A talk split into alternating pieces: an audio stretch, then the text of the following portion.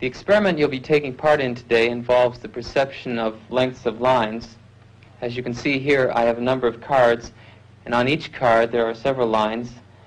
Your task is a very simple one. You're to look at the line on the left and determine which of the three lines on the right is equal to it in length. All right, we'll proceed in this order. You'll give your answer. Only one of the people in the group is a real subject, the fifth person with the white T-shirt. Okay, The others are confederates of the experimenter and have been told to give wrong answers on some of the trials. The experiment begins uneventfully as subjects give their judgments. Two. Two. Two. Two. Two. Three. Three. Three. Three. But on the third trial, something happens. Two. Two. Two. Two. Uh, two. The subject denies the evidence of his own eyes and yields to group influence. One. Ash found subjects went along with the group on 37% of the critical trials.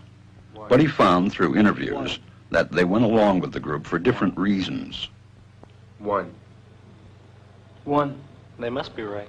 There are four of them and one of me. Uh, one. This subject's yielding is based on a distortion of his judgment. He genuinely believes that the group is correct. One. One. One. Two. One. Two. Two. Two. I know they're wrong, but why Two. should I make waves? Two. In this case, the subject knows he is right, but goes along to avoid the discomfort of disagreeing Two. with the group. Here, the distortion is at the level of his response. Two. Two. Two. Two. In the previous experiment, the naive subject stood alone against the group.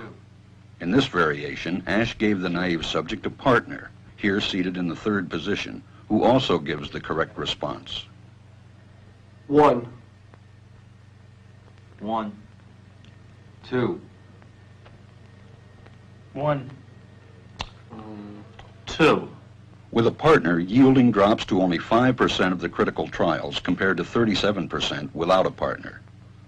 Although subjects report warmth and good feeling toward the partner, they typically deny that he played a role in their own independence. Sometimes we go along with a group because what they say convinces us they are right. This is called informational conformity. But sometimes we conform because we are apprehensive that the group will disapprove if we are deviant. This is called normative conformity. The strength of the normative factor is shown in another variation carried out by Ash. In this variation, the subject is told that because he had arrived late, he would have to write his answers.